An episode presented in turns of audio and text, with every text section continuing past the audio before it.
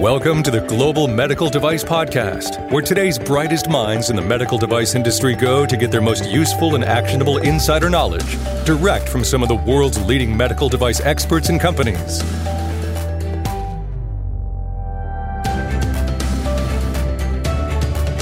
Pre-submissions. The topic is very relevant, it's very hot, it's very timely. So much so that Mike Drews and I decided to do a part two podcast on the pre-submission process. We get into a few more twists and turns and other ways that you can use this vehicle of communication effectively with the FDA. So enjoy this episode of the Global Medical Device Podcast. Hello, this is John Spear, the founder and VP of Quality and Regulatory at Greenlight.guru, and welcome to the Global Medical Device Podcast. Ladies and gentlemen, I know you're all excited about this topic of pre-submission. We're all dying to know really a lot more about it. And I've got the person on the podcast today who can answer every single question. I'm setting the bar really high, but he can answer probably every single question that we have regarding the pre-submission process with the FDA. And that guest is Mike Drews. Mike is the president of Vascular Sciences. Chances are you've heard him before on the Global Medical Device Podcast. Mike and I chat every so often about those burning regulatory topics. Mike does a lot of work with medical device companies of all shapes and sizes all over the world. So if you need help with pre-submissions, I'm going to tell you he's the guy who can be your guiding light through this process. Because Mike, guess what? He also works with regulatory agencies like the FDA, like Health Canada, and so on. So, Mike, good morning. Good morning, John. Thanks again for the opportunity to be with you and your audience. Always a pleasure to speak with you. Yeah, well, we always have a good time, and really excited to. We had a topic where we started to dive into the pre-submission on a previous episode or two back, and kind of excited to jump in a little bit more depth and details. This is a popular topic these days, and what's interesting to me is pre-submission's been around really for quite some time. So, why do you think it's getting sort of a renewed interest and a renewed, a rebirth, so to speak? Do you have any thoughts about that? Yes, I do, John. I think there's a couple of reasons. First of all, there was a new guidance that FDA put out about 2 years ago on the pre-sub process, describing it in some detail. We'll talk about some of the mechanics of that a little bit later. That's one of the reasons why it's become more popular. But I think, quite frankly, the most important reason is that it's become so popular is because more and more people in this industry are realizing that the way we do business, that is the way we interact with the FDA, is not very efficient. And I'll give you just one reason, one example. 70 to 75% of submissions, that is 70 to 75% of 510K and PMAs that are submitted to the FDA are rejected first time out of the box. I think personally that's appalling. I think that's crazy. It's ridiculous. And so many of those can be eliminated, perhaps even all of them can be eliminated with communication in advance with the agency. Mm-hmm. The pre-sub process is just one of many ways that we can communicate with the agency. So, I hear, for example, a lot of my regulatory friends, they say their goal is to get their 510K cleared or their PMA approved. That has never been my goal because, quite frankly, any monkey can do that. My goal is to get my 510K cleared or my 510K or my PMA approved, ideally the first time out of the box if I can. Right. If I can't, with a minimum number of Q&As of ping pongs going back and forth. Yeah. Am I successful 100% of the time? No, but I can tell you I'm in the 20 to 25%, not in the 70 to 75%. And the most important ingredient that goes into my secret sauce is communication with the FDA.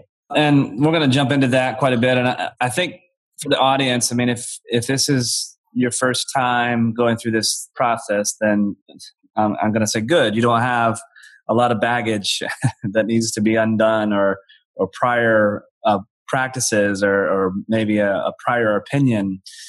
for those who have been through this many, many times before, like, Mike and I were chatting just a little bit ago. We dated ourselves with some references. We won't do that on the podcast at the moment. But for those of you who've been around and dealt with the FDA over the past 10, 15, 20 years, the old school way of thinking is do not communicate with the FDA. Do not bring attention to yourself in any way, shape, or form. And I guess that's the key thing that you have to evolve. You have to change quite a bit because the agency is there to be a resource for you. And I think, this is one of those mechanisms, one of those tools we can use in that pre-submission process. So Mike, remind us a little bit more about what goes into that pre-submission process. You mentioned a guidance document. We'll certainly make reference to that and the text that follows this or accompanies this podcast. But tell us a little bit more about what that pre-submission process is all about. That's a great question, John. So let me break it into two parts. First, in terms of the mechanics, what do we need to submit to make the meeting request? And then second, in terms of content. So with regard to the mechanics, it's actually quite simple. There's only three things that you really need to provide FDA in order to make this meeting request. First is a letter. And in that letter, you basically say, we want to have a pre-sub communication. That communication can be either via teleconference or in person. 99.9% of the time, I strongly recommend doing the first meeting in person.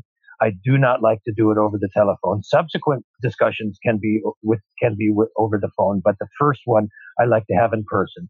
That's requirement number one. Requirement number two is the agenda. Basically, what FDA wants to know is, what do you plan on talking about? And the reason why FDA wants to know that, quite frankly, is they need to know who from their side of the table that they need to invite to the meeting. So, for example, if you want to talk about biocompatibility, if you want to talk about an animal test, if you want to talk about, ergonomics or human factors, they need to understand, they need to know who to invite. And by the way, the agenda I use not just as a list of things that I do want to talk about, but I will also include in the agenda what I do not plan to talk about. Because one of the things that goes into a successful pre-sub meeting for me, and as you know, John, I do a lot of these. I'm down at the agency probably once a month or more, is keeping the meeting as small and as focused as possible. I do not want to have a meeting with lots and lots of people. I was involved in a pre-sub meeting recently where between the FDA and the company, they had almost 50 people at this meeting. Yeah, that's crazy. And before the meeting actually occurred, I told the company this was going to be a huge disaster. But they said, well, we're going to do it anyway. And long story short, it was a disaster. Right. So in the agenda, if I'm not planning on talking about human factors or something like that, I will say we are not planning at this time to talk about it, that it is important, obviously, and we'll bring that up later at the appropriate time. So the agenda is the second component. The third and final component, and this is the one that really makes my blood pressure go up when I think about it, is that the guidance asks us to submit to the FDA questions that we would like to ask the FDA. And for those in your audience that do not know me, the reason why that makes my blood pressure go up is because it violates one of my cardinal rules of dealing with the FDA, and that is never, ever, ever, ever, ever ask FDA a question. My philosophy is very simple. Tell, don't ask. Lead, don't follow. Go to the FDA and say, this is our plan. This is our device. This is the way that it works. This is what the labeling is. This is the testing that we've done thus far. This is what we're planning on doing next, and so on and so on. And I don't even like to end my presentations at FDA by asking, do you have any questions, John? Because if there are reviewers in the room, they'll ask. They have questions, they will ask. They're their job. Yeah. So, but nonetheless, because it is a requirement in order to get the pre-sub meeting, you have to ask them questions. So here's my advice.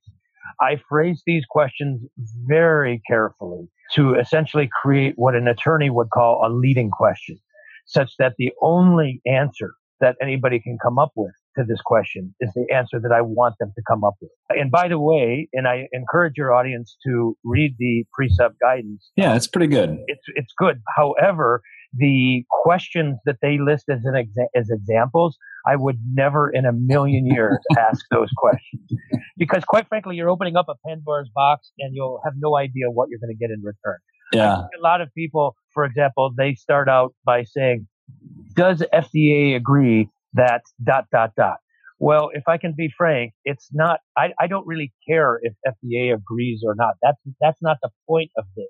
I will often start my questions by saying, based on my device and my technology, have I demonstrated that the de novo is the appropriate pathway to market?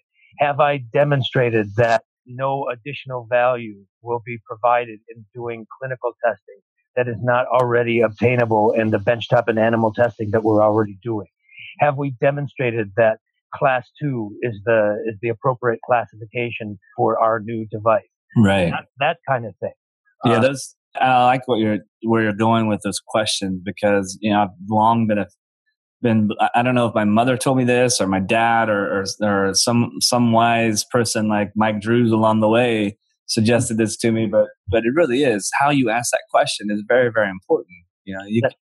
Ask the question. Exactly right. You can ask it three different ways, and depending on the words that you choose, you can get three very different answers. So I like the advice. Ask the question in a way that really frames the agency towards the answer that you're seeking.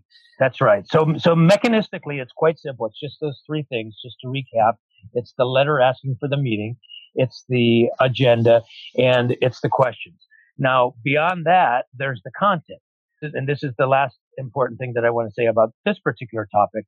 And that is, unlike a traditional submission, a 510K, PMA, de novo, whatever it is, where FDA says, we expect to see this information, we expect to see it in these kind of questions, the content of the pre-sub meeting is totally up to us. 100% under FDA, under our control, not FDA's. We tell the FDA, here is what we want to talk about. Now, in order to do that, in order to make the most productive use of our conversation, we obviously have to give FDA enough information. We have to provide them a background of our device. Here's our device. This is the way it looks. This is the way it works. This is what it does. This is how it's made. This is the testing that we've done thus far. This is the draft labeling that we're planning on. We have to put together what I call a pre-sub package to provide FDA the information in order to have an intelligent conversation. But as I said a moment ago, unlike traditional submissions, the content of the pre-sub package is up to us. We can follow the advice in the guidance, but we don't have to. Remember, as we've talked about before, guidance is only guidance. Right. So, to kind of say it another way, I can use that pre-submission in a lot of different ways, I've got that jotted down as something to ask you about here in a moment. So there's a lot of different ways that pre-submission tool can be a vehicle for communication.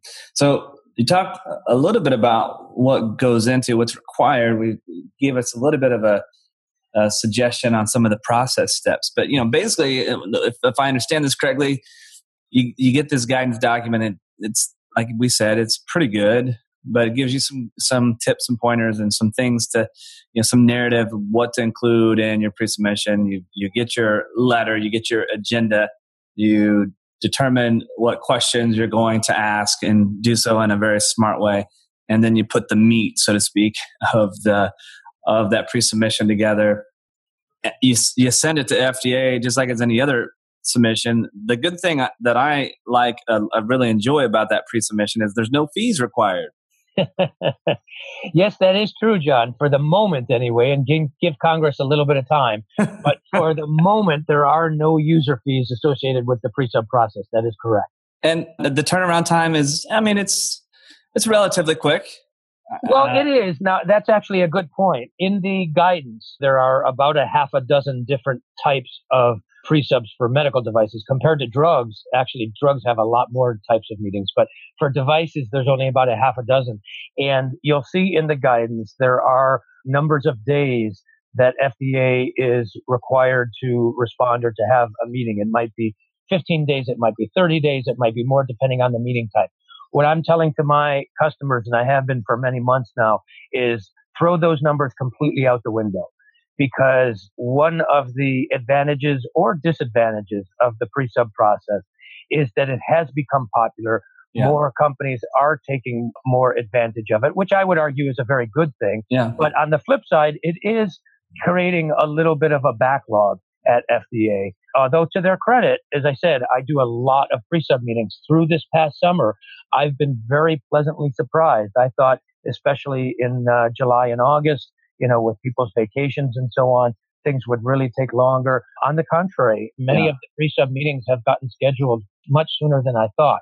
So, but as a ground rule, just to put a stake in the ground, I would figure about 6 weeks between actually submitting your meeting request and getting an actual meeting, if it's going to be a physical meeting.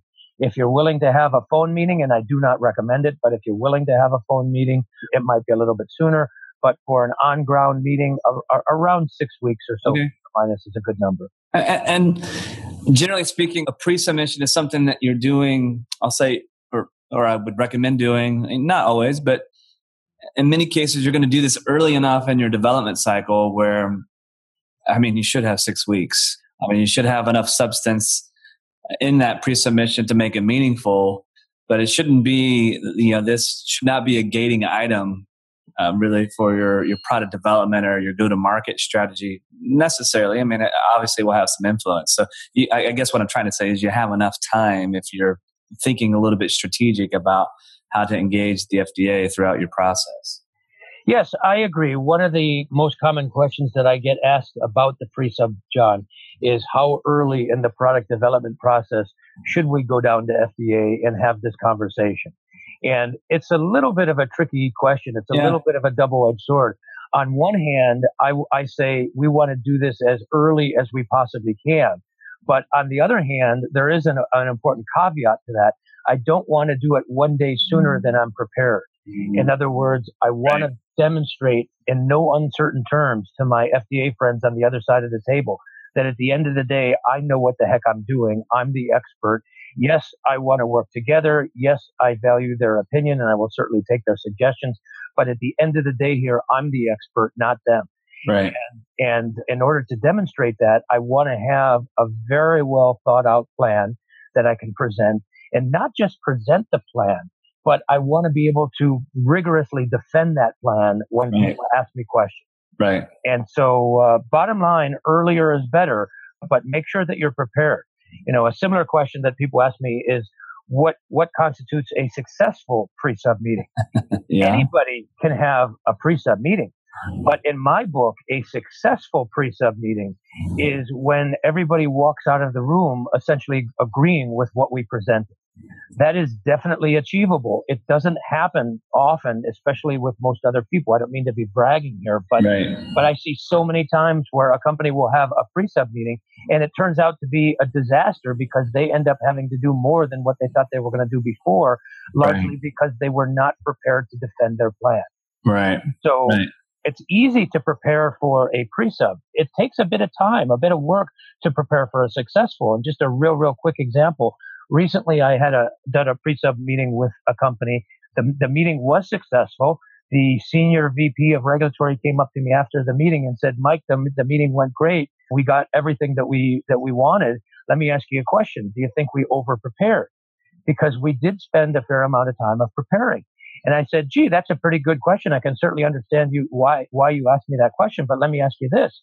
If the meeting did not go so well, would you have asked me that same question?" You might have asked the opposite question. You might have asked the opposite question. That's exactly right.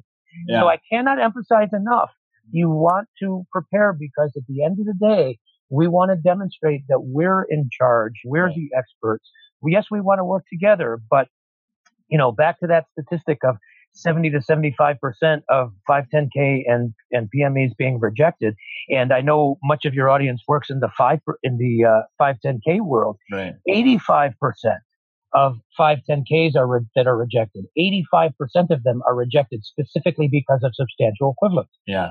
That should never happen. That is a very amateur mistake. I've said this publicly many times, and this can be easily avoided by communication, whether it's via pre-sub or something else with the agency in advance. Yeah. I think it's embarrassing the way that industry now treats the FDA essentially as our elementary school teacher. Here's our homework assignment. Will you please mark it up and grade and give it back to us? That's not the way this game is supposed to be played. Yeah, I know. It's just, I think some of that, you know, as I mentioned earlier, some of that old school mentality is still lingering, unfortunately, where, you know, we're going to put our head down. We're going to put something together. We're going to throw it over the wall to the FDA. We're going to cross our fingers and hope that they somehow or another understand our rationale, our justification, our argument that we presented in a 510K or other submission. And even though that might be the very first time they've heard of or are aware of anything that we're doing. And, you know, again, that's where I found that pre-submission to be so invaluable, because let's face it, FDA gets a lot more exposure to a lot more types of devices and submissions than either you or I. They get to see everything in some way, shape, or form, you know, depending on the branch, of course, but sometimes. Yeah, sometimes. But anyway, they're going to have a lot more, I guess, understanding of the thing that, you know, kind of prior art. They're going to have a better understanding, you know, at least the things that have come across their desk. They're going to have a better understanding, certainly, of agency policy and thinking and areas of concern and all those sorts of things. So, plus, you know, they are a gatekeeper of sorts, and, you know, it's great to have them as an ally, as a resource, as someone who understands what you're doing and why you're doing it, and understands the science behind what you're doing. And, you know, it's really our job, as you've stated very, very clearly today, it's really our job to communicate to the agency what we're doing and why we're doing it and why it matters. Well, John, I agree with you 100% on everything that you just said about the FDA. But I would also remind your audience of one very important and little known fact, and that is that FDA really does not know anything that we don't know. Yeah. In other words, They haven't gone to different schools. Yeah. They don't go to special meetings. They don't read special journals. They are people. They are people. Yes, you're right. They might be exposed to more devices than perhaps some of us are. And please notice I'm saying some of us.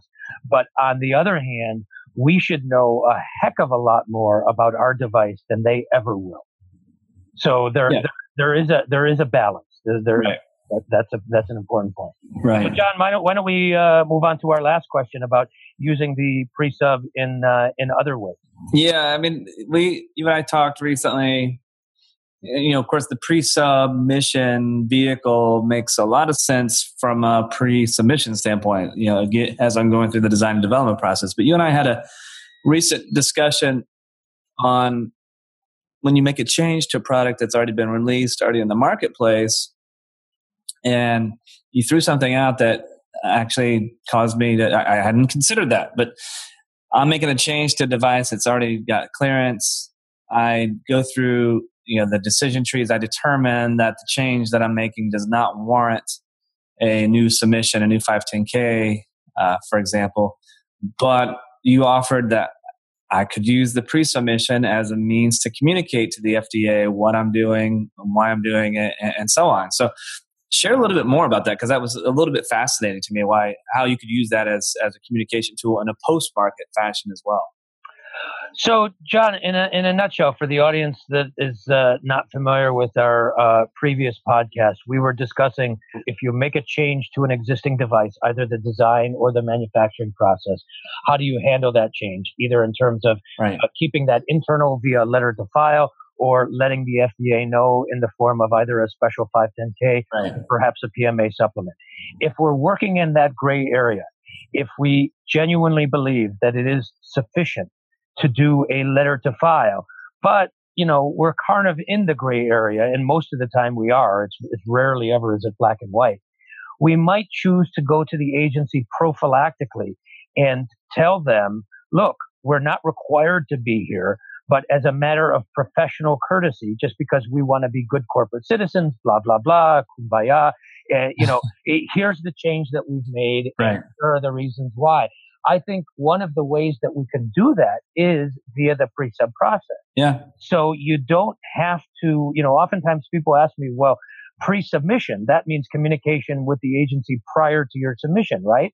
Well, oftentimes, yes, but don't consider it so literally. Don't have such a myopic view of the form of communication. FDA does occasionally ask me for my input on new guidance and new regulation coming out. Unfortunately, they did not ask me on the pre-sub process. Had they, I would have said, don't call this pre-sub because that's limiting. This right. is just another form of communication with the agency. So simply right. put, another use of the pre-sub process. And of course, you will never see this written in the guidance or anywhere else, at least that I've seen anyway, is we can use this as a mechanism of communication after the device yeah. is on the market in the scenario that you just described. And of course, there are other creative ways to use the pre-sub process as well. But bottom line, you know, Shakespeare said, a rose by any other name still smells as sweet. So I don't care how we communicate with FDA, whether it's through the pre-sub, whether it's through a 513G, whether it's through a request for designation. There are a litany of both formal as well as informal ways that we communicate with the agency. The most important thing is that we communicate with them.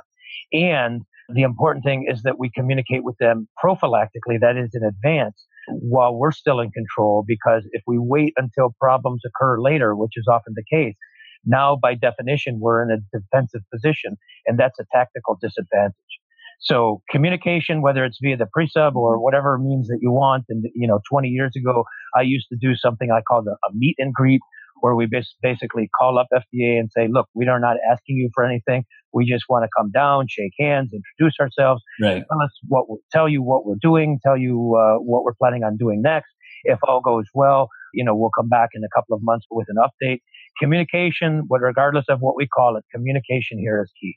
Yeah, this is just one of those examples. You know, obviously we've been focused on the submission side and pre-submission side and being able to communicate. You know, we often say at Greenlight.guru that regulatory compliance, or rather non-compliance, is the single biggest risk that any medical device company faces.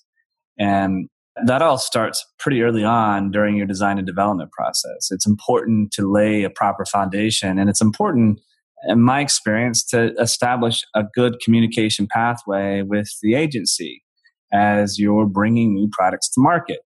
And, you know, there are plenty of companies that do this wrong. We read about them on the news, right? Unfortunately, that's true. and it happens a lot. Yeah. The last thing that I would like to leave your audience with is, there are several things, but I'll just limit it to one. Okay. Communication in advance is so important. I mean, if we had more time, John, I know you and I both have examples where companies have communicated with the FDA to their benefit, and other situations where companies have not communicated, and it's led to problems and delays. So communication is vital, but remember that caveat, and that is, tell, don't ask. Yeah. Don't follow. It is our job to tell the FDA, here's our device, here's what makes sense to do from an engineering biology perspective. It is FDA's job to criticize it.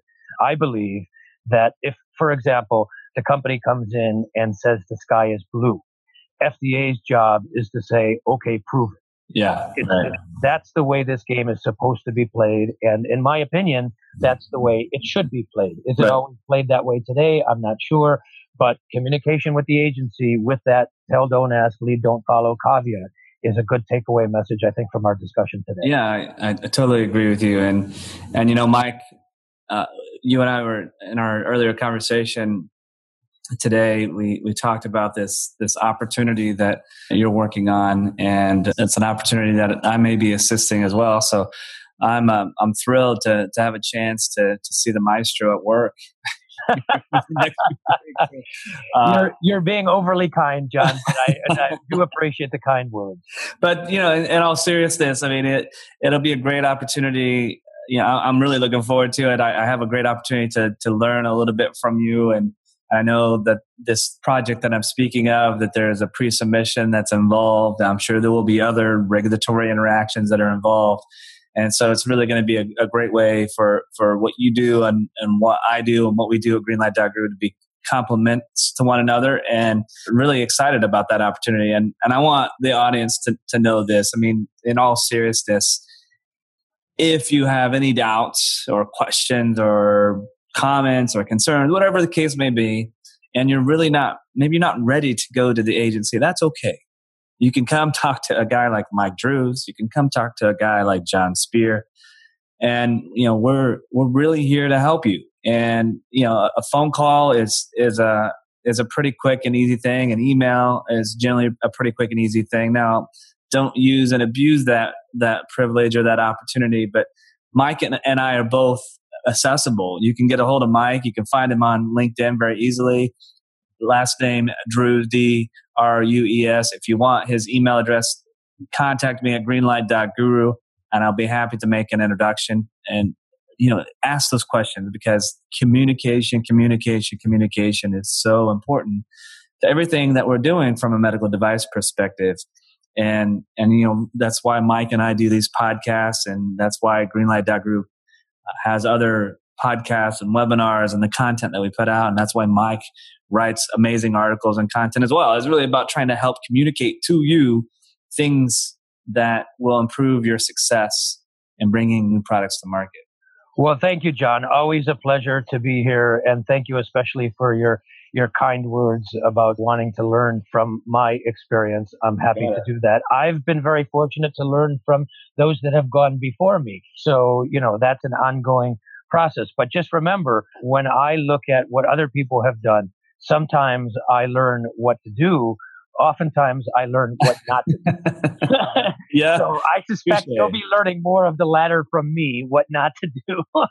Well, I'll be on the edge of my seat, and I'll leave the audience in suspense, at least for the time being, as to whether I learned the right way or the wrong way. But no, you know, Mike, it's I have a good time on these conversations, and I want the audience to know that if you ever have a topic that's just a burning question or a topic that you want Mike and I to discuss, be happy to do so. Just contact me, contact Mike, and we'll put it out there. But we're bringing you information that's timely, that's relevant, that's important to your efforts and your endeavors and bringing new products to market. So again, I want to thank Mike Drews from Vascular Sciences. Again, you can find him on LinkedIn. It's probably a good place. You can type his name into Google, and I'm sure that all sorts of wonderful content will surface, and great articles. And Mike has a really great content piece that I don't remember exactly when it was published, but it's still relevant on this pre-submission process. It's very good. Do find that. Do read that. And again, I'll probably put that in the link to the text that accompanies this podcast. But thanks, Mike. And we'll talk again very, very soon. And just want to let the audience know that Greenlight.guru is here. We have a software solution. We have support services. And we help companies basically improve their efficiency and streamline their processes, especially when it comes to managing your quality management system, documenting design control, documenting risk management, and developing that single source of truth as you're designing, developing, and bringing new products to market. So if you're interested in learning more about that, go to greenlight.guru and be happy to get you connected with the right people on our team to have a conversation about how we might be able to help. Again, this has been John Spear. I'm the founder and VP of Quality and Regulatory at greenlight.guru, and you have been listening to the Global Medical Device Podcast.